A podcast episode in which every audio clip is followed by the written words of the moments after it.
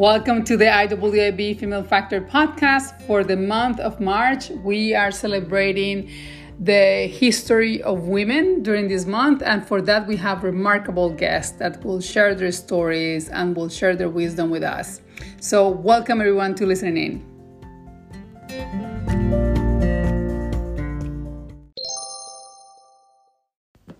Happy International Women's Day. Today we're going to talk about International Women's Day in the artificial intelligence era. For that, we had the honor to welcome Professor Dr. Mireille Hildebrandt as our guest speaker. She's a professor of interfacing law and technology in the law faculty in Brussels and professor of smart environments, data protection, and the rule of law at the science faculty of Radboud University in the Netherlands. She's also a co founding co editor in chief of the Journal of Cross Disciplinary Research in Computational Law. Even though Professor Hildebrandt does not believe in fixed identities and does not identify as a feminist herself, for the same reason, she believes it is crucial that in a day like today, International Women's Day, we advocate that women participate in the development of resistance against and for a proper integration of artificial intelligence. Professor Mireille, welcome to the IWIB Talks and Podcast. Happy to be here. Thank you for taking the time. I know you're a very, very busy person. We are going to have the questions that, you know, the talking points that we were discussing when I approached you first. Because I approached you to to you know to ask you if you will be interested in perhaps discussing artificial intelligence with a group of women uh, of business women from a network in sweden that will be celebrating international women's day. And the first thing you told me was that you were not a feminist.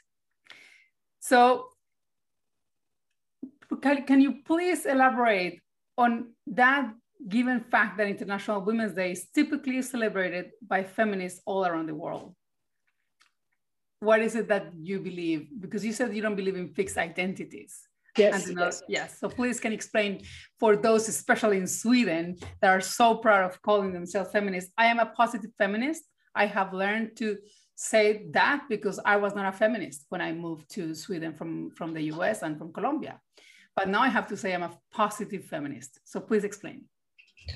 Um, what is we were just talking about technology and now my printer is having its recalibration moment. So if you hear all kinds of noises it will soon disappear. I'm sorry. Um, yes so i think you you invited me as a as a feminist. And then my reply was well though i don't identify can you hear me? Yes. Okay sorry Uh, and I remarked, I don't identify as a feminist, but um, I am, of course, very aware that uh, women in very different situations have to work much harder and show much more to achieve the same as uh, men. And then uh, you were surprised that I say I don't identify as a, uh, a, feminist. So I think it's very nice for if I get a chance to explain what I mean with that for me, uh, identifying as a woman, um, let alone as a feminist, uh, which can mean so many things at this moment, because on the side of uh, science, academia, there's a lot of feminist theory in very different directions. So saying I'm a feminist uh, wouldn't mean anything to me because it, it goes into so many different directions. So I have this feeling that um, both women have certain masculine dimensions in themselves. Men have feminine dimensions in themselves. Maybe it's more like a spectrum, and because of what society expects of us, because of our biological makeup, which can be much more complex than either male or female. Biologically, there, uh, as we all know, there are three different ways uh, at this moment to identify somebody as such. So I have this feeling I'm not defined by being a woman. I very much believe in diversity, the importance of diversity. And I uh, sort of like the work of Crenshaw, who wrote a long time ago about intersectionality, highlighting that being a white person and a woman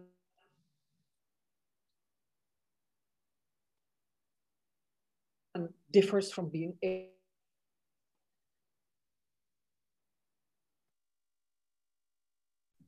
So you were saying that you don't identify just, you know, you, you acknowledge diversity. Yes, so for me, it's more important to acknowledge different types of diversity and not to pin people down, not to think that women are more necessarily more interesting or better or anything like that. Um, I also see a connection with uh, what is often called identity politics. So the idea that people belong to different groups and are sort of defined by that. So I don't want to be defined by other people as belonging to a certain group. And that's why I'm a little bit resistant. I also see that um, not only feminism, but other types of identities, I see a lot of anger building up. And often that anger is, um, is justified, is right, and is productive. but sometimes I have the feeling that that anger is connected with a choice to behave as a victim. And i don't want to behave as a victim. I think it's not a good idea. Um, so i feel that sometimes people get addicted to their own anger mm. and to what they have learned to be and to behave like a victim.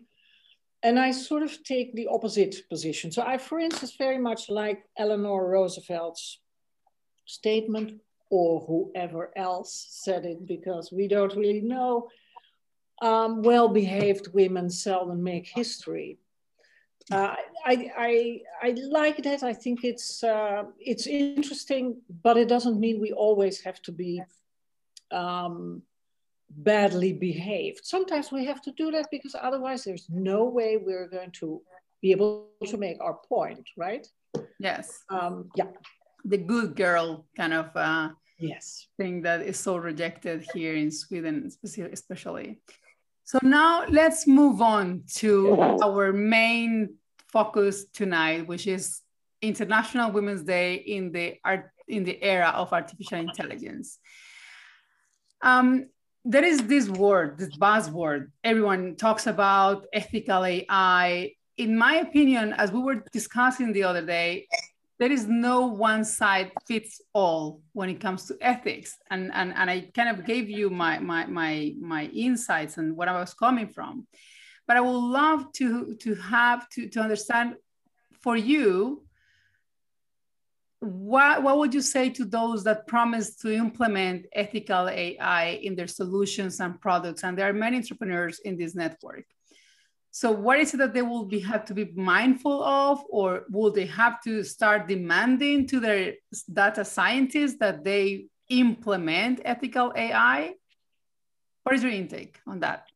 Yeah, so that again opens a Pandora's box. So there are many answers. So you just cut me off when you think, okay, this is enough, eh? because I might go different directions. So first of all, people who talk about ethical AI frighten me because it suggests that AI is an agent, that AI itself is capable of being ethical or not. And I think that's certainly not the case. Maybe it will at some point be the case. I have no idea. But I think most people that um, work on developing AI who are serious, who look at the theoretical foundations and how it operates at this moment, uh, would agree that this is not within uh, the coming time period. So AI itself cannot be ethical. AI systems are developed by human beings. And uh, what is so interesting is that the development of, for instance, a machine learning system, a system based on machine learning, which is one of the core methodologies to develop AI at this moment. It used to be a different one, but now it is machine learning. If you want to develop a machine learning system, there uh, is a whole series of design decisions that you have to take. And um, you can't have it all, which means that those design decisions have certain trade offs. That's simply inevitable. Sometimes it's speed, that uh, you have to trade against completeness, for instance. Uh, much depends on what sort of data you want to train on, um, how many features you want to train on, uh, what your computational capacity has to be, etc. Now, these trade-offs necessarily involve certain value choices, um, though they may be entirely implicit. Um, in the realm of computer science uh, as a scientific discipline, those values may, for instance, be the idea of rationality, trumping everything else. So what we have to do is be rational. And uh, when we develop systems, they must be as efficient as possible. Now, for computer scientists, that may not even be uh, recognized as a value, but as something that is taken for granted. I would say that it is very important that we put our finger on where those values come in, point out that there are a lot of other values. Uh, in my opinion, efficiency is an instrument for effectiveness. So efficiency itself is not a goal. The goal should be to effectively achieve something, and that something is the goal. And effectiveness is more important than efficiency. Um, rationality can be understood in many different ways. So in a very abstract and sterile way. And it can also be understood in a more, I would almost say, inclusive way. Um, and uh, that is why I think when people talk about uh, ethical AI, they often don't think that AI itself is ethical, but that when developing it, researchers and developers have to try and foresee the implications of all these design decisions they make. Yes, and this takes me to my next question then.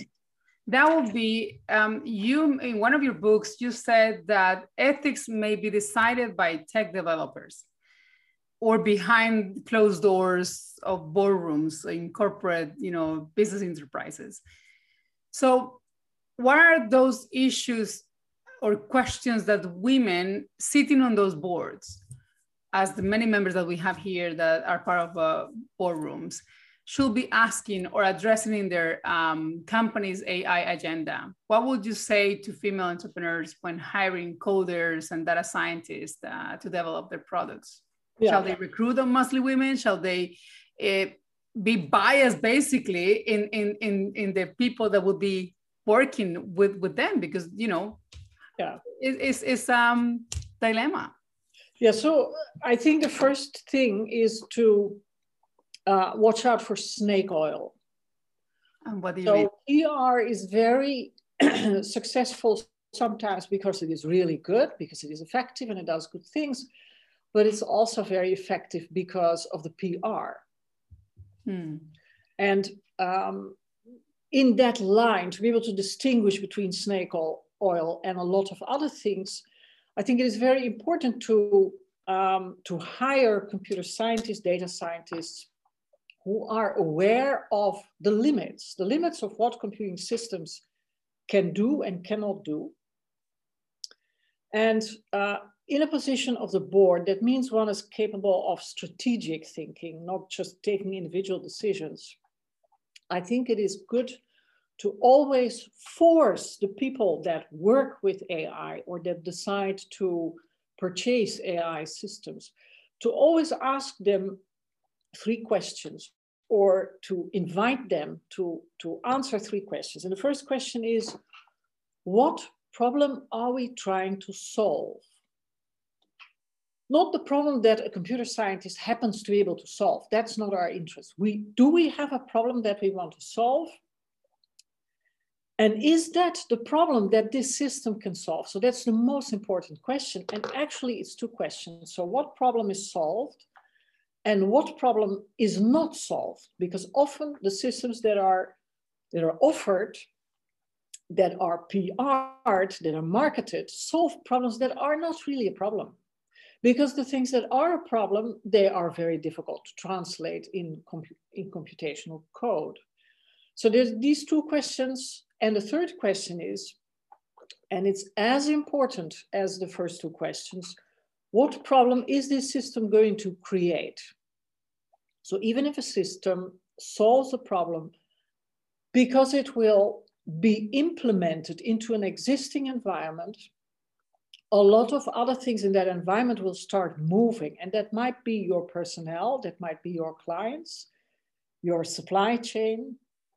Um, and that movement might create so many other problems that you will undoubtedly be then trying to solve by getting more AI system, because that will be the narrative of people who want to sell you the stuff, uh, you get into deeper and deeper problems. So um, there is a question whether that means you have to hire women. Yeah. Um, Wouldn't be that bias already?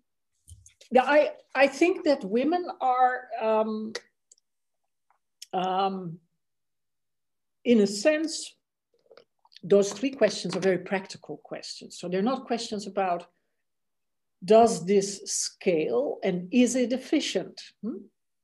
That's the two questions that um, if I didn't dislike labels so much, I would be tempted to say these are very masculine questions. Does it scale?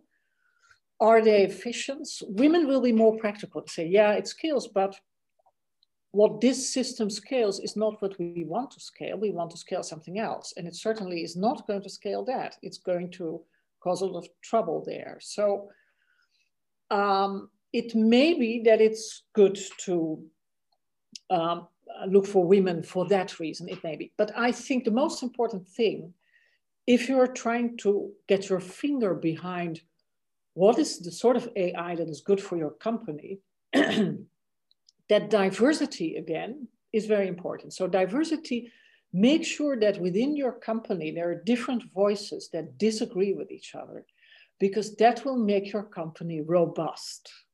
Mm. And that would mean that hiring people who tell you that they will solve all your problems by uh, bringing in all sorts of AI system is not a good idea get different people, people that love AI, that get enthusiastic, that are good, that have a good track record, and get people that are more skeptical mm. and, and push them against each other. Um, and I think that will have uh, a lot of, uh, that will make your company more robust. This brings me to my next question then. And this is um, I, I didn't say that at the beginning, but you have also an anthropologist degree, or at least you have been educated within anthropology. From your perspective as an anthropologist, if we were to compare AI developed by men only and AI developed by women only, how different would this solution will be? I mean, more, um, example, more empathetic, more inclusive, or women will be overanalyzing everything, or less risk takers uh, as women are supposed to be uh, will that affect? Yeah my my concern is that um, thinking that ai developed by women only um, will have all these wonderful qualities that are often attributed to women. So my problem sits very much in the idea that women are for instance soft and inclusive and caring and non-ambitious uh, and modest. And I don't know if women are like that. Maybe they have been socialized like that, but we should not necessarily perpetuate that. So I believe women have a lot of talents. And I can imagine those talents are necessarily not always the same as men. So again, I feel no, we shouldn't have AI developed only by women. But of course, the reality at this moment is that AI is developed by men. And based on that, I would say, yes, please hire women. And I could, based on that, um, that so obvious fact, I could even imagine people saying, okay, I'm going to have a company with only women developing AI and the best, right? the best.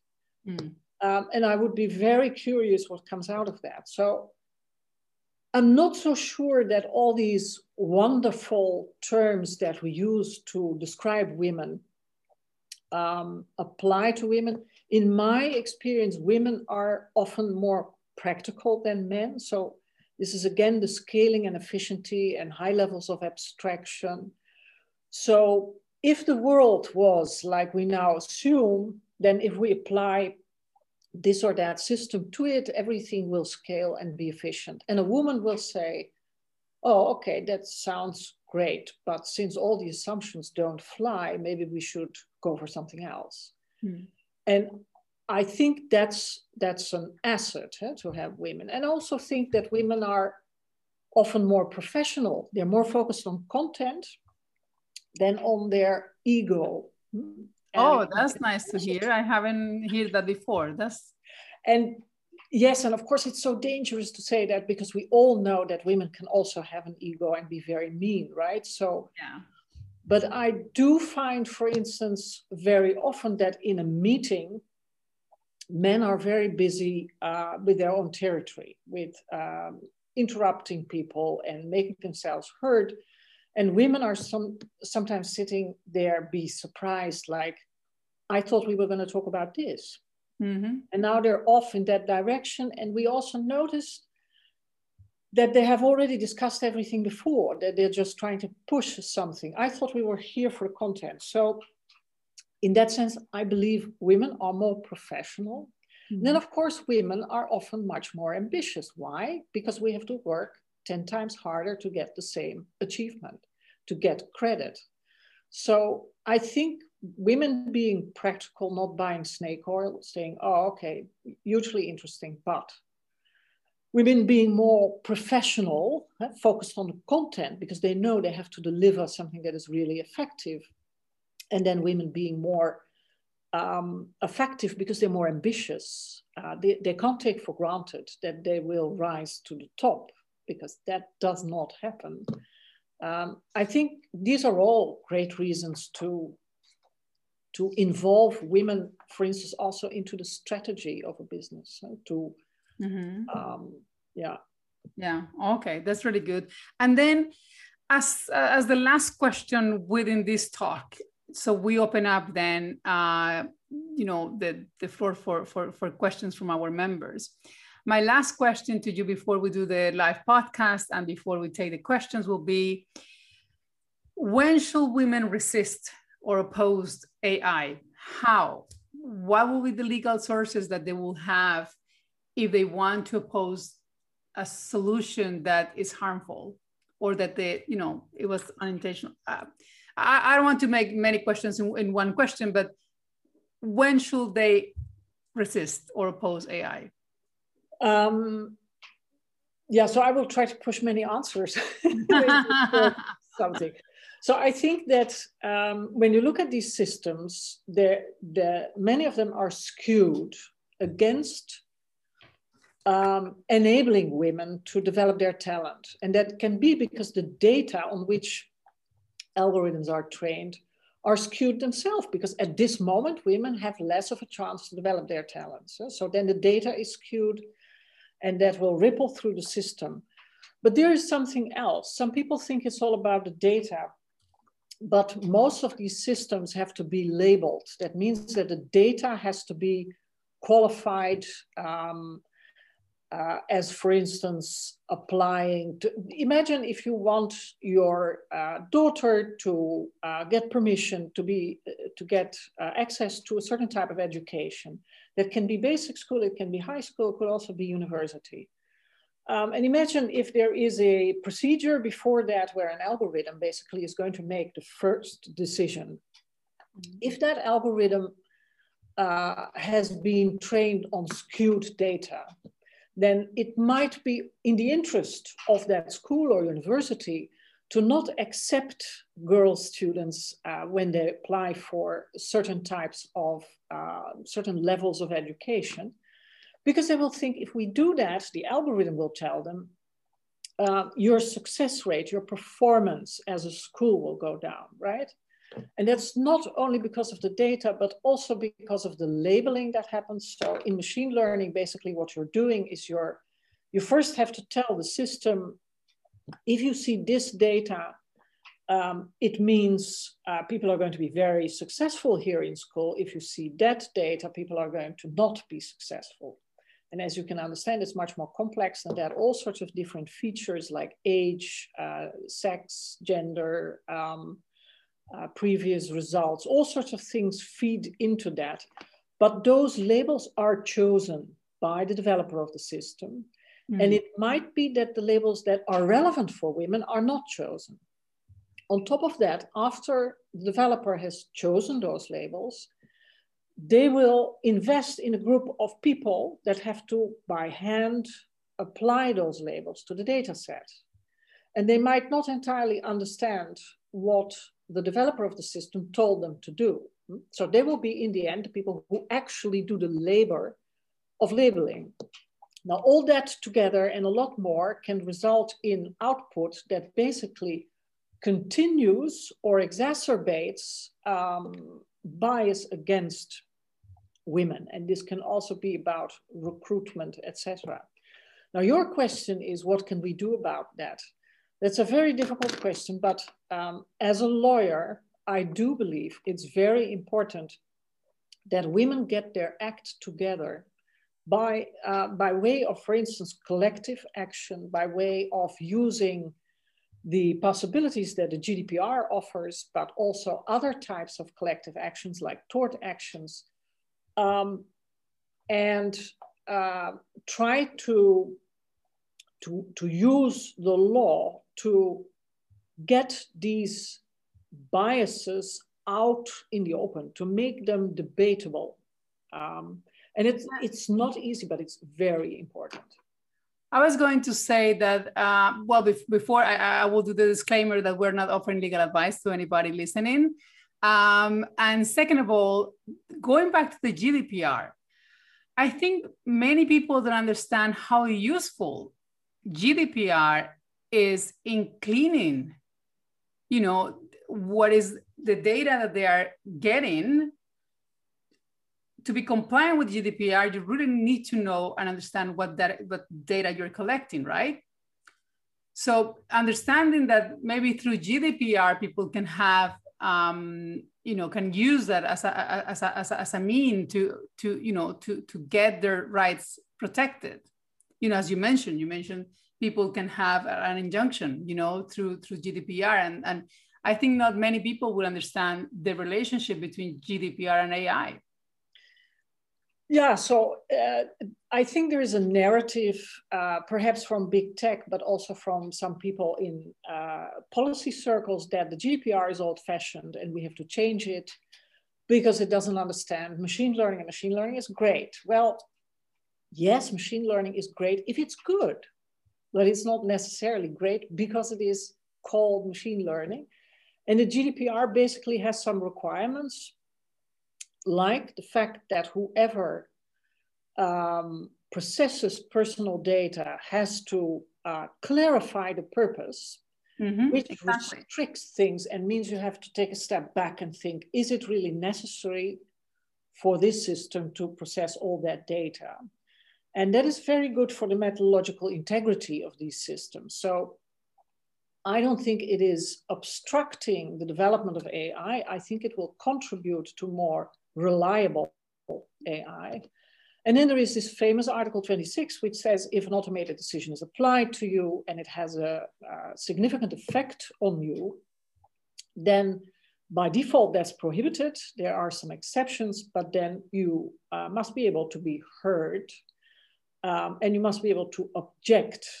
Um, I think, and then of course they have to explain uh, how the system came to its conclusion.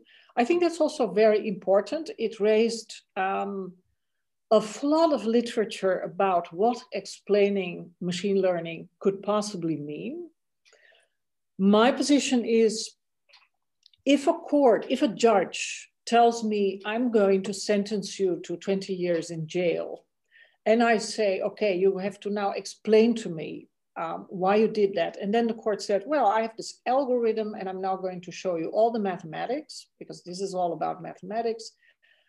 And then it's fine. And my position is, and of course, all lawyers' position is, that explains the algorithm, but it doesn't justify the court's decision. And to justify that decision, you simply need to uh, look into the criminal code and see whether it's possible to actually uh, convict me. So the reasons cannot be well the algorithm which I have now just explained, says that you should go to jail. Hmm? So there is a difference between having this um, stuff explained, which I think can be very important also to be able to justify.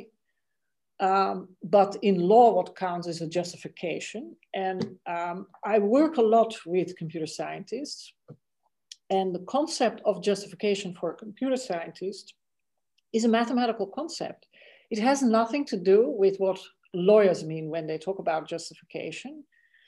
And what I do not want is that we all try to speak the same language because then we will all commit treason to our own discipline.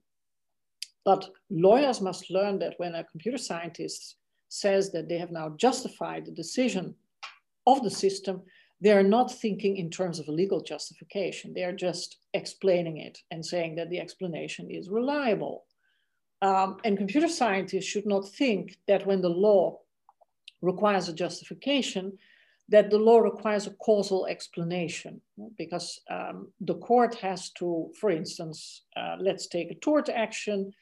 The court has to decide that there was wrongful behavior, that um, the wrongful behavior actually caused the damage, that there was damage, and that uh, the wrongful behavior can be attributed to the tort uh, feasor. And these are all conditions. Um, they're not causes. Mm. And whether these conditions apply or not must be justified by the court. And that's something else than explaining what the natural language processing algorithm did. That's fascinating, but it's not uh, yes. reasoning. Yeah. It is. Thank you so much, Professor. Um, now we will open up for questions and I will pause right now. Professor Mireille, thank you so much for such an interesting presentation and for addressing the questions of our um, listeners today. So now let's go to the second part of this event tonight on International Women's Day in the era of AI, and this will be the podcast part. I would like to know what is it the journey that you took since you were in I don't know high school, and then what took you to study law to now be the professor and the expert that you are in artificial intelligence let's start by where were you born and how was that journey? Uh, so I'm I'm Dutch. I was born in uh, The Hague in Netherlands. Um, and when I was in high school, I was considering to study um, uh, anthropology, philosophy, theology, and psychology. And there, there were four, and actually I wanted to study all of it, but um, well, one has to limit oneself. Um, in the end, I decided to study anthropology, and um, uh, I studied that actually for quite a short time. It was somewhere in the in the 70s, end of the 70s, and it was a very specific time in the last century. So we all read Zen and the Art of Motorcycle Maintenance, which was a like a cult book and many of the people actually that I know of my year in anthropology who read that book dropped out because of the content of that book. Like, why are we investigating all this? What is science? Blah, blah, blah. Um, I didn't particularly drop out, but because of uh, personal circumstances, I did stop with anthropology at that time. And I went to um, India, to a part of India um, to visit my, uh, what would later be my parents-in-law. And I was very young, I was uh, 19 or 20, and um, um, the experience of coming from the Netherlands, which is a very, um, everything is ordered, it's a welfare state, um, uh, people have very uh, clear ideas about how to take care of each other, what the state should do what the world looks like. Uh, I, I was a very European person. And then suddenly you find yourself on the other side of the world where people speak um, generally three, four languages fluently, and neither of those four languages you can understand, not a word. You can't even distinguish when they speak what language. Many of the things people do in their everyday life at that point were very different from what I had experienced, uh, of how I was raised. People often ask me, Where are you from? I said, uh, Holland. And then they said, What is Holland? Then I said, Amsterdam. And then they said, Oh, Scandinavia, because to them it was all the same. And if I try to explain, no, no, no, it's different, they say, Yeah, of course. So what happened is um, my perspective on the world, my being in the world was decentered. Mm. So obviously, everybody who's born and raised somewhere has a center. To, for me, that was the Netherlands, and I didn't know it. You don't know that the center of the world is where you're born until you leave that place.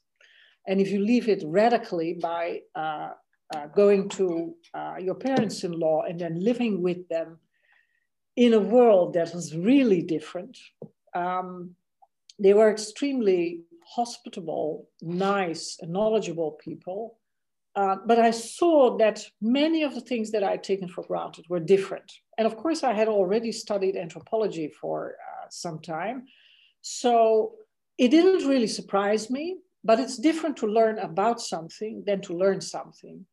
But were you working there? Were you depending on them? Or, or what was the, the, the part that, I guess the cultural shock, of course, but was it something that directly affected your own beliefs and values?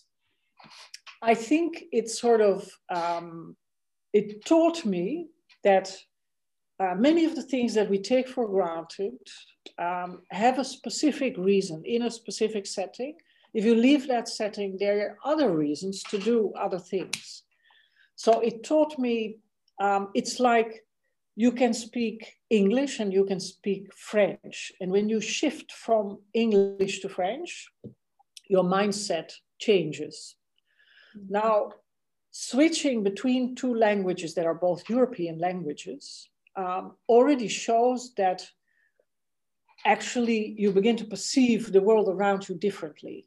And maybe people will see it when they see you speak. Like in French, you might be. Um, so, my mother went to a French school uh, and we always spoke Dutch, but sometimes she said something in French. And I was always surprised at how suddenly she became very feminine and very light because she was a very serious woman. And when she spoke French, it was like there was another, I had a second mother. and I really loved that second mother, even though she didn't uh, practice it very much. So that's that's a difference between two European languages. Now imagine going to a another part of the world with really, uh, India, of course, has a, a great civilization which uh, is much older than European civilization.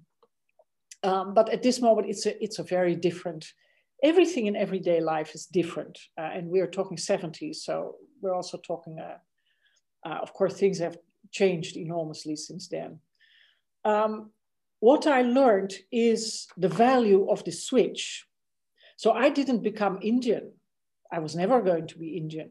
I, I didn't identify as being Indian. I could never because I was this huge pinkish white person who didn't speak the language and who didn't behave as refined as my uh, environment. I, am Dutch, so I'm I, I didn't have the refinement of the people there. So though some people may think, oh, you were the white privileged person, it was not at all like that. Um, my parents-in-law are from Goa, and uh, in Goa at that point, it was filled with hippies. So hmm. actually, the Catholics, they were Catholic, they didn't like hippies. They thought hippies were um, slightly crazy. So when their son came home with this big white woman that everybody in their environment said, oh God, she's a hippie. He found a hippie. Yeah? So, and they were always very respectful. So they said, I don't know what you're talking about, to the others. Anyway, what and I'm you were not a lawyer, that you were only studying anthropology back then. I yes, I studied anthropology, nothing with law, nothing at all. So what I'm trying to say is what this taught me is that I could never again look at my own um, culture as the way things are. You, you get a sensitivity to, well, that depends. And the switch from one culture to another, from one language to another, is extremely enriching. It gives you a kind of agility um, that, that is fantastic. Now, that's one. The second thing is that um, my husband, of course, was colored. So when I was in India, I had a certain experience of what it is like to be a big white woman in a Catholic environment. When he came to the Netherlands, it was his experience, but also mine, of course, to see what happens if there is a, so he was slightly tall than I was, uh, dark colored, of course, because he's Indian, he's not African who enters the space of the Netherlands, where everybody agrees that they are not racist. But of course, already then I, it was clear that people had all sorts of crazy expectations, like he was a violinist. And they thought, well, you know, why don't you play the drums? Because I'm sure you can play the drums very well, right? A violin? How funny. Why do you want to play the violin? Yeah, so all these well meant, um, but for us, of course, horrible confrontations with, uh, let's say, prejudice. They um, they sort of they are the training set on what on which my brain has been trained. So you, you get a sensitivity to um, different ways of looking at the same thing. There was an incident where we traveled to the UK and where I could just walk through the border without any problem, just my passport, my being white. And he was held. His suitcase had to be opened, and he was refused entry. Um, and I was very young. I was extremely shocked. I couldn't understand. Um, one of the reasons why he was refused because he spoke BBC English, and he said, "You're Indian. You can't speak BBC English." I'm sure you want to stay here. That's why we're going to refuse you entrance.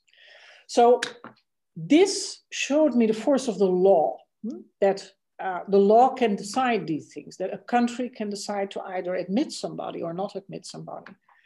And that, um, um, to make long story short, um, my life is, of course, by now long, so I can tell you many stories, but I felt the force of the law, how important it is, and how important it is to know how it operates, to be able to protect people, and to be able to also um, protect the robustness and resilience of democracy. I, I, don't think democracy survives without the rule of law. Um, and uh, well, then at some point I studied law. Um, when I was 16. And you went back to the UK or did you stay? You went back to the Netherlands, but he was blocked entry, the night entry in the UK. Yeah, so that was um, later. We came back from uh, India. We we came back to the Netherlands and we lived in the Netherlands. So um, my my journey, I think, was the the formative experience was being in a totally different world and seeing people who have a totally different mindset, but with whom I share their humanity, who are respectful, uh, who are in many ways more refined than uh, perhaps we are.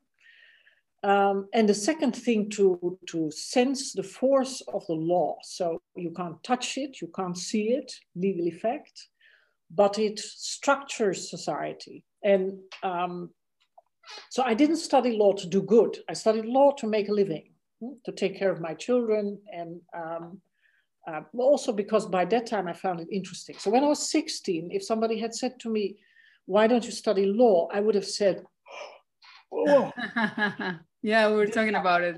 Yeah, what made you study law? Yeah, so okay. So the the the confrontation with the reality of the law, that law is not social science, it's not a narrative, it has a real effect. That's what made me um, very interested in the law. And um, uh, I still think um, the law is very important, but it has to be maintained. Um, and of course, it can be abused also in a systematic manner uh, against people. And when did you become a researcher? Because you study law, you said to provide your family. Of course, it's a it's a profession that you know people will assume that you know you make good money when you when you're a lawyer. But when was the moment that you didn't go corporate law, and that you decided to take the research part, academia part of the law? I think that um, I already wanted to be a scientist. I think I wrote in a little book when I was like um, eight or something like that. Um, and I, I, think that more people have that sort of um, fantasies when they're young. But certainly when I started studying law, um, and obviously when I studied anthropology, um, this, this is something um, so to to go deeper into things and to um, get your finger behind what is obvious and uh, then to do very solid research. So to, to do your homework like um, and then to be able to come back and share that with others and learn how to um, so I think I liked teaching very much um, and research. And in the end, I, I do think that um, my focus on research and on writing, uh, so that's also, of course, sharing. Um, um, uh, I, I think it was with me since I was very young. So mm-hmm. it, I was very happy that I got a chance because that's, of course, not obvious. And you study law in the Netherlands? Yeah. And when was that, that, that you made the PhD in law and philosophy? And why philosophy? I, again, because I think um, what interests me in law is um, so my PhD was about punishment it was about punishment and what happens when the state punishes people. And uh, because I love uh, anthropology, I that, that thesis, that doctorate thesis, consists of anthropology, legal history, um, and uh, philosophy uh, in the sense of epistemology. So questions about what is a legal norm, how is it different from a social norm. Um, what does a norm actually do? So I always, when I talk about law, when I teach law to computer scientists, I ask the question, what does law do? Mm. I try not to talk about law as if it's a, you know, a bag with rules, but I try to show that just like code, computer code, actually changes something in our environment and pushes us into making certain decisions, choices, um, that the law does the same thing, but in a very different way. So, this philosophical interest, um, I think it was there from when I was eight. So, again, okay. And now, before we end our podcast, let's go and talk a little bit about your project, the one that you were awarded uh, an advanced grant by the European Research Council. This COHUBICOL, you know, the counting as a human being in the era of computational law. I guess all these studies in anthropology and philosophy are coming very handy when you're doing this research. What is your main goal with the research? that will be my last question before we go on to the women in your life that have made a positive impact in your life. So the main goal is to help lawyers understand um, the assumptions uh, that inform all the legal tech. So all these legal search technologies, which are AI, of course, uh, to a large extent. Uh, in the 80s, we had um, a different type of legal technologies, uh, but they remained a niche. And at this moment, mm-hmm. the publishers and things like Westlaw and LexisNexis, they all employ this. So Westlaw Edge, for instance, KeyCite and all this stuff, that is what the project is about. Okay. I want to um, develop a framework that allows lawyers to understand what they buy into when they begin to use that search. What happens if the court uses it, like in the United States, the federal courts have a contract with Westlaw Edge, so they're using it. Big Law is also using it. Um, public prosecutor might be using it. That means that you put between yourself as a lawyer and legal text, you put a system that filters. So uh, some people call that distant reading. So lawyers are normally doing close reading, but we are moving towards a situation where lawyers will do a lot of distant reading. Mm-hmm. So the system does the big read, filter things, and presents it to the lawyer. Now, in that system, there are a lot of decisions that have been made when developing the algorithm that makes decisions what is on your plate, the output.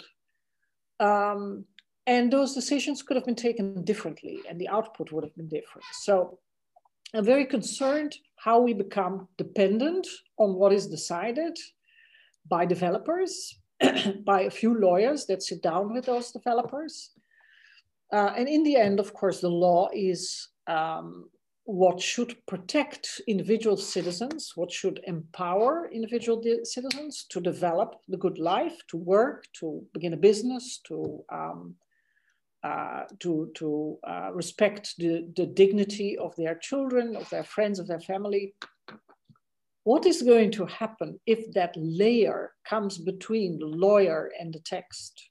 Mm. And how can we um, instead of going in there with blind trust and embracing anything that comes out and makes our la- life more easy, and without just ignoring it and saying, oh, it will never happen, or saying, I'm totally against that. We're not saying we're embracing it, we're not saying we're against it. We want to open it up and say, okay, here we must become more careful. Yeah, and I am an addicted person to LexisNexis and Westlaw when I was in Chicago working. I mean, there was no lawyer in the law firm that will not use it, and even law students. You know, for us was like the Bible. Yes, Everything was there. Yeah. So okay, well, I, I, I will follow your your research, and I, I you know uh, I, I I really thank you for the time and you sharing your wisdom uh, about AI and law and philosophy and anthropology.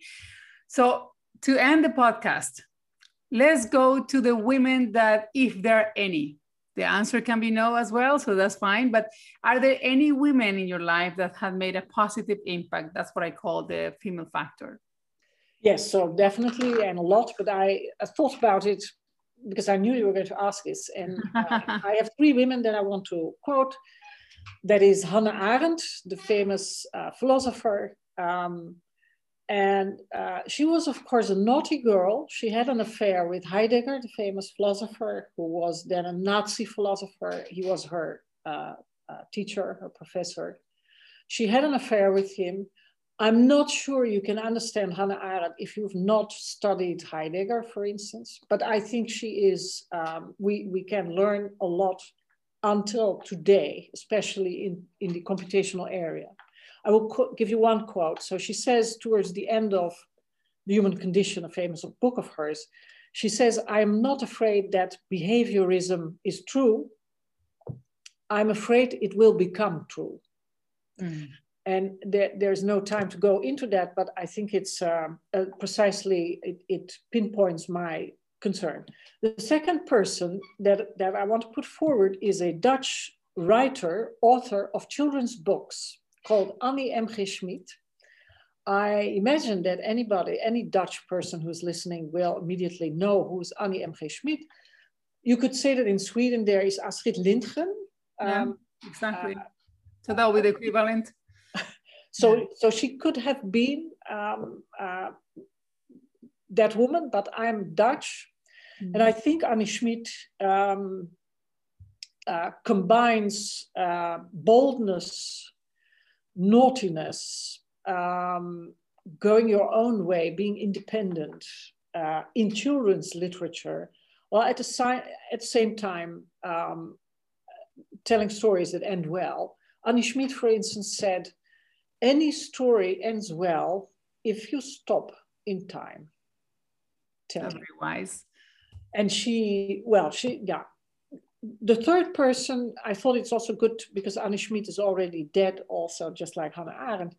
So the third person, somebody who I think is a a role model, a fantastic person, is the rector of my university here in Brussels, Caroline Pauwels. Mm. Um, uh, and why? I, why do you think that? Yes, yes, that that that uh, that's that's a very good question. One, because I think uh, it is fantastic that somebody is running an, a university, a woman, um, dealing with all these issues of scale, efficiency, budgets, um, big egos hanging around, of course. Yeah. Um, but it's also a small Flemish university with a very specific signature. So it has certain ideals uh, about independence of research, uh, etc. And the way she is inspiring people. So at the same time, um, uh, wanting this university to be competitive, uh, daring to go for excellence and at the same time caring making sure that people are respected. Um, and of course a sense of humor and being able to relativize things um, yeah so I, I think that's thank you. I will ask you for the for the books of your first two references. And the last question professor Mireille, will be what is the takeaway for those listening? Yeah i'm, I'm going to keep that very short. Um, my message to all women is be kind and be bold and never see that as a contradiction. So we're going to be kind, as far as I'm concerned, to everybody until we have to make a point, and then we're going to be bold. Thank you, Professor Mireille Hildebrandt, for being with us at the IAAB Female Factor podcast. Thank you so much. Thank you. Thank you for listening. I hope you find the episode interesting. For more information, you can read the descriptions of this episode and don't forget to follow us on Instagram, IAAB underscore business network or at www.iwaab.online. Until next time, bye bye.